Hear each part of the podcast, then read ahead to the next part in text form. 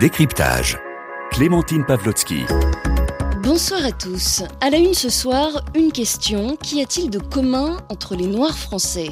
Eh bien en réalité pas grand-chose, si ce n'est leur couleur de peau et le racisme dont ils sont victimes. C'est ce que nous raconte le documentaire Noir en France à découvrir demain soir sur France Télévisions. Un film qui retrace des trajectoires individuelles, des parcours singuliers qui se heurtent aujourd'hui encore aux préjugés, aux humiliations et aux injustices liées à leur couleur de peau. Un film qui donne la parole à des personnalités noires connues ou inconnues. Elle nous parle de leurs expériences partagées, mais aussi de ce qui fait leur fierté en tant qu'afro-descendants, de leurs sources d'inspiration, de leur droit à rêver et à renverser les déterminismes sociaux. Ce film est signé de la réalisatrice française Aurélia Perrault et de l'écrivain franco-congolais Alain Mabankou, professeur de littérature française et francophone à l'Université de Californie à Los Angeles. Et nous avons l'immense plaisir de le recevoir ce soir dans Décryptage.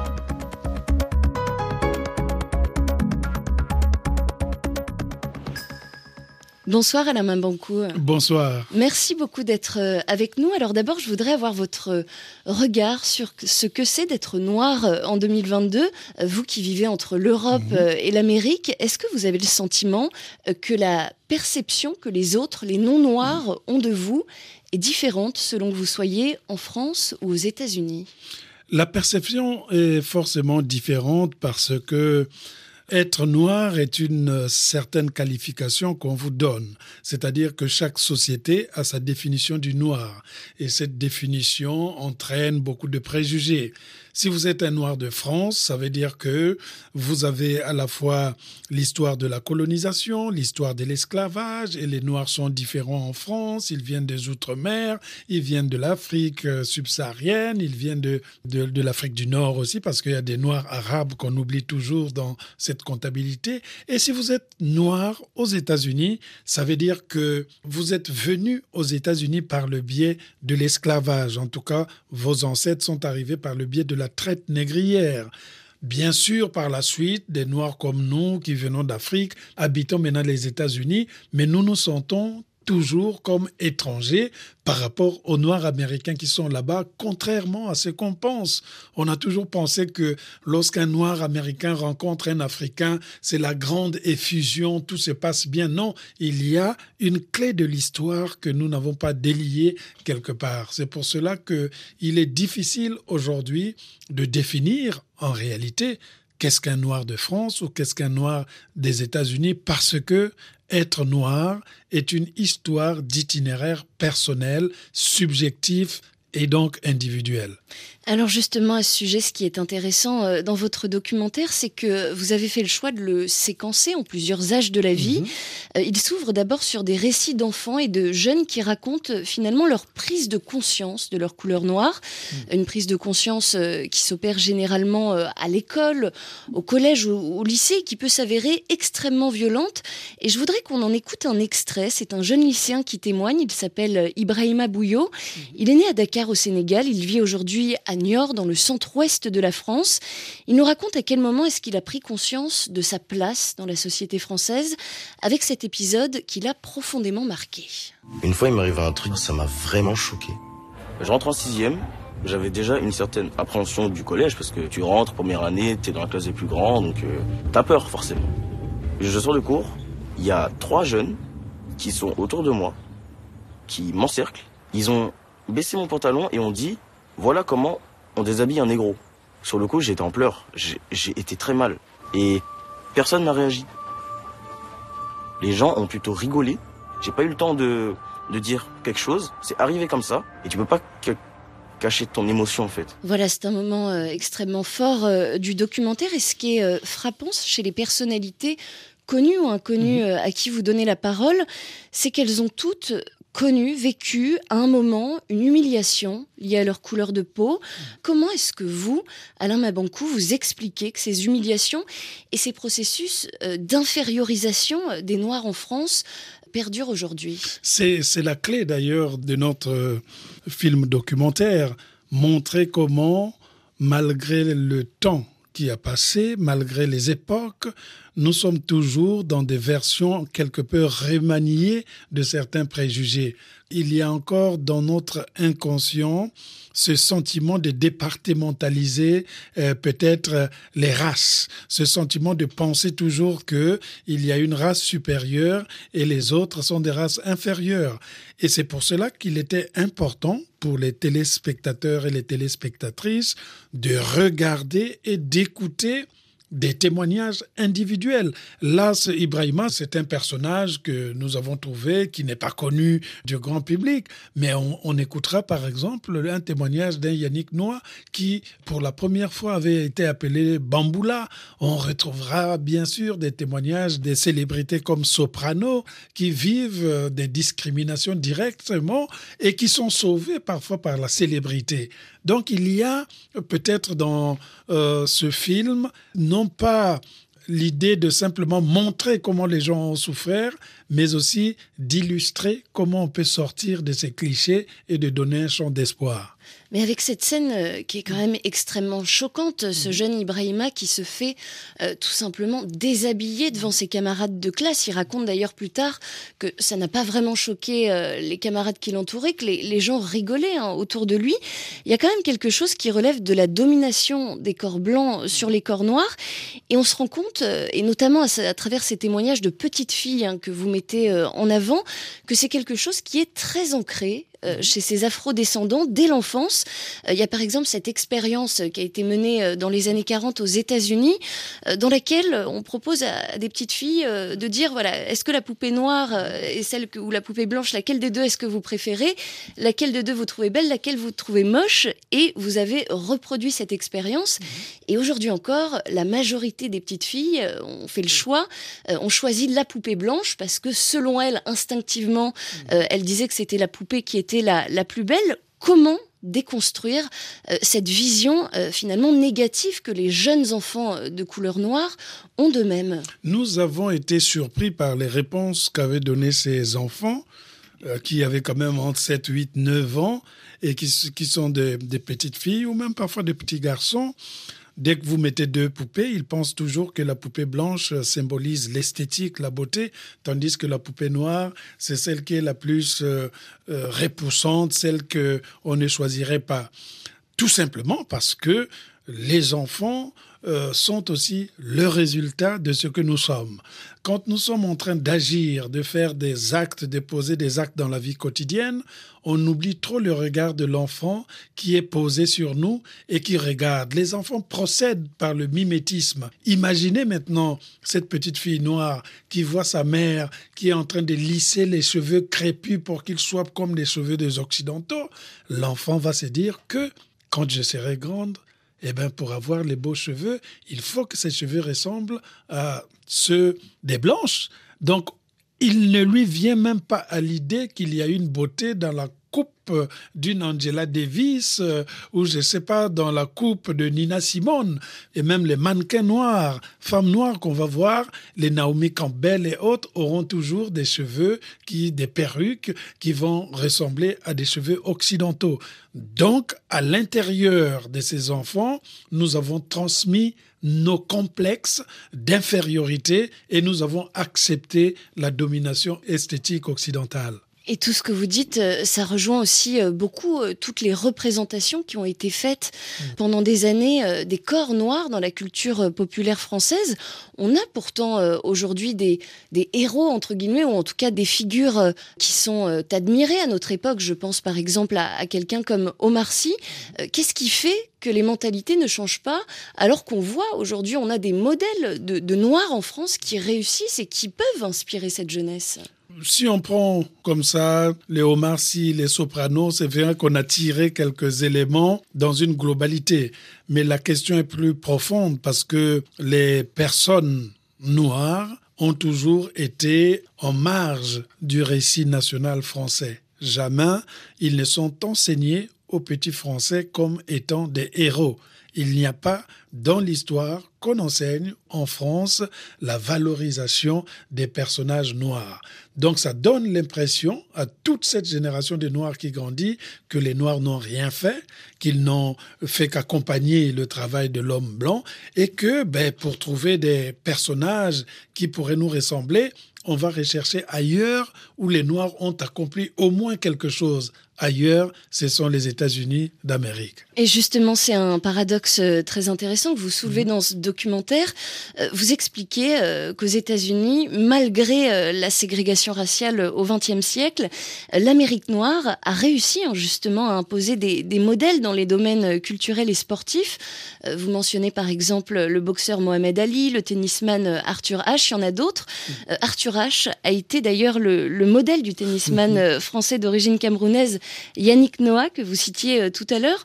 Je vous propose d'écouter ce qu'il dit de son héros et on commente juste après. Il s'est trouvé que mon héros, je l'ai rencontré quand j'avais 11 ans. J'étais au Cameroun, il est venu faire une tournée au Cameroun et j'ai pu le voir pour de vrai. Et euh, il m'a tendu la main et ça a bouleversé ma vie. Et, euh, et, donc il y a eu un échange, voilà, il en a joué une dizaine de minutes. Après il m'a filé sa raquette. Et euh, voilà, je dormais avec sa raquette, quoi. C'était le plus beau cadeau qu'on ait jamais fait. Et puis le lendemain, il m'a signé un, poster. Il m'a marqué pour Yannick, j'espère que je te verrai un jour à Wimbledon. Et sept ans plus tard, on, jouait tous les deux en double à Wimbledon sur Central. Toute la force de l'inspiration, l'importance d'avoir des modèles, mais surtout des modèles qui te déçoivent pas, quoi. Alain Mabancou, comment euh, est-ce que vous expliquez que les Noirs aient réussi à imposer euh, des modèles aux États-Unis euh, malgré la ségrégation mhm. et que finalement ça ait pris beaucoup plus de temps en France? Mais parce que c'est lié aussi au type d'histoire. L'histoire des Noirs des États-Unis est une histoire de, lutte contre la ségrégation raciale, de la conquête des droits civiques et du fait aussi que la plupart des Noirs étaient menacés pour ce qu'ils étaient, c'est-à-dire considérés comme en tant que tels des esclaves. Et donc, dans la lutte qu'ils avaient fait pour la reconquête de leur identité, ont émergé les figures les plus emblématiques. Hein. On, a parlé de Mohamed Ali tout à l'heure, mais on a aussi les Malcolm X euh, qui s'étaient battus dans ce sens, les écrivains, voilà, Marcus Garvey, les William Du Bois les écrivains, les James Baldwin, euh, les Joey Frazier, les George Foreman, les Carl Lewis, euh, des, des, des gens qui ont marqué vraiment l'histoire des Américains au point que ça a créé ce qu'on avait appelé là-bas dans les années 20 Harlem Renaissance. Donc à Harlem, c'était le bouillonnement des cultures afro-américaines. Et quand ces Noirs ont senti qu'ils avaient la pression à Harlem, eh ben ils ont tous migré ici dans le quartier latin. On appelait même d'ailleurs même Harlem sur Seine parce que quand vous arrivez dans le quartier latin, eh bien vous avez les Richard White, vous avez les James Baldwin, vous avez les Nina Simone, vous avez les Miles Davis qui rencontraient les Juliette Gréco, etc., etc. Donc dans ce sens, Paris avait été la capitale même de la libération de la culture américaine. Mais paradoxalement, les gens ne, ne s'imaginent pas aussi que Paris a été aussi la capitale pour les Noirs francophones de l'ère libération, puisque c'est à Paris qu'est né le mouvement qu'on appelle la négritude, la reconnaissance. par euh, des et comme Aimé Léopold Sédar Senghor, euh, Aimé Césaire et Damas étaient étudiants ici à Paris. Donc Paris restait la, la capitale. Et dans notre documentaire, on montre aussi comment Paris a été le territoire des couples mixtes les plus grands couples mixtes célèbres, hein, par exemple Joséphine Becker et son mari, Jean Cocteau et le boxeur panaméen, c'était le premier couple mixte homosexuel à Paris dans ces années-là. Donc il y a le paradoxe même de, d'une France qui n'a pas fait de sa pédagogie quelque chose d'intéressant, mais qui a quand même fait des progrès. Et ces progrès, on voulait aussi les montrer à travers le film, qui ne soit pas seulement une charge, mais qui soit aussi quelque chose d'espérant et de, de, de l'espoir même. Alors c'est aussi euh, des États-Unis qui est venu le mouvement Black Lives Matter avec mhm. la mort euh, en mai 2020 euh, de George Floyd qui a eu une résonance internationale. la résonance de Black Lives Matter, Alain Mambankou, elle a mhm. été la même en France qu'aux États-Unis? Aux États-Unis, il y a eu une ampleur plus grande, tout simplement parce que c'est de là que part euh, le cri, et c'est de là qu'est commis le crime le plus crapuleux qu'on a suivi en direct, euh, notamment euh, presque l'étouffement de George Floyd. Ça a eu un impact aux États-Unis parce que tout simplement, ça touchait à la question des exactions policières. Et les exactions policières sont multiples et nombreuses aux États-Unis. Mais ce qui était intéressant, c'est que le mouvement des Black Lives Matter n'était plus un mouvement simplement lié aux questions de bavures policières, c'était désormais les questions liées à la reconnaissance de la vie individuelle de tout le monde. C'est pour cela que vous avez vu, il y a eu pratiquement des branches dans cette... Ce n'était plus que la Black Lives Matter, mais aussi les transsexuels euh, parlaient, les homosexuels parlaient, etc. Tous les indignés de la Terre ou tous les marginalisés de la Terre se retrouvent dans ce mouvement. Alors j'ai, euh, à titre personnel, Alain Mabankou, un, un regret ou plutôt un, étonnement, et il s'agit là bien sûr d'un avis euh, euh, subjectif que j'aimais, c'est qu'à aucun moment dans votre documentaire, mhm. vous ne parlez d'Assa Traoré, qui est mhm. pourtant une figure en France qui mhm. porte la voix d'une partie de la, jeunesse, et d'ailleurs une partie de la jeunesse noire se reconnaît dans le combat qu'elle mène pour son frère, Adama Traoré, qui a lui aussi été tué lors d'une interpellation euh, policière. Est-ce que c'était un choix de votre part? Est-ce que vous estimez finalement que le positionnement euh, d'Assa Traoré, la façon dont elle porte son combat, est trop victimaire? Non, parce que nous, on n'a pas voulu faire un film de militance. Même dans mon travail d'écrivain, je n'ai jamais fait un travail contre ou quelque chose pour recommander ou pour demander quelque chose. Je trouve qu'elle lutte suffisamment pour cette cause et que cette cause est bien entendue dans toute la France, mais notre film n'avait pas pour ambition d'enregistrer le catalogue de la plupart des exactions qui ont été faites aux personnes noires en France. C'était une euh, décision que nous avons prise de laisser aux personnages de raconter leur expérience personnelle d'être noir aujourd'hui en 2022. Et vous savez que je suis toujours quelqu'un qui se trouve dans l'équilibre. Moi, j'ai toujours euh, détesté les extrêmes, qu'ils soient de gauche ou de droite, parce que ça reste forcément des extrêmes et ça ne permet pas d'avoir une discussion objective. Et vous considérez qu'Assa Traoré est une figure euh, extrême? Non, je ne considère pas que c'est une figure extrême, mais la démarche dans laquelle vous allez forcément euh, condamner ou faire ceci ou cela, ça, c'est une démarche extrémiste que je ne voulais pas emprunter, mais on aura compris que la cause qu'ils défendent se retrouve dans le chapitre des Black Lives Matter. Évidemment. Euh, comment euh, continuer à faire évoluer les, mentalités euh, en France à la main beaucoup Comment faire en, sorte que ces jeunes noirs d'aujourd'hui qui vivent en France, qui sont français, puissent affirmer leur fierté d'être noirs et leur fierté d'être tout simplement des Français comme les autres? Je pense que ce qu'il faut, c'est que qu'ils connaissent d'abord leur histoire, qu'ils comprennent que on n'est pas noir de France par une opération du Saint-Esprit. Il y a toujours une histoire qui a fait qu'un jour vous puissiez croiser la France. Si c'est pas votre histoire personnelle, c'est l'histoire de vos parents. Et puis qu'ils comprennent aussi que, quelles que soient les exactions qu'ils vont avoir euh, ici dans le territoire français, eh bien c'est leur territoire. Ils ont contribué à sa libération, ils ont contribué à sa grandeur, parce que c'est la même France qui les a colonisés, c'est la même France euh, qui a reçu les tirailleurs sénégalais, et c'est la même France qui aura toujours besoin du génie de ces gens pour rayonner dans le monde. Donc il y a cette fierté qu'il faut que nous ayons, et de se dire que la pédagogie, comme celle que nous véhiculons à travers notre documentaire, finira par payer si nous faisons des choses dans un certain sens objectif, sans pour autant taper du poing sur la table, mais en étant très sévère dans les éléments qu'on verse dans le dossier. Merci beaucoup Alain Mabankou pour cette euh, discussion passionnante, Merci. écrivain et professeur de littérature française et francophone à l'Université de Californie à Los Angeles. Votre documentaire Noir en France réalisé avec Aurélia Perrault est à découvrir dès demain à 21h10 sur France 2 et sur le site de France Télévisions.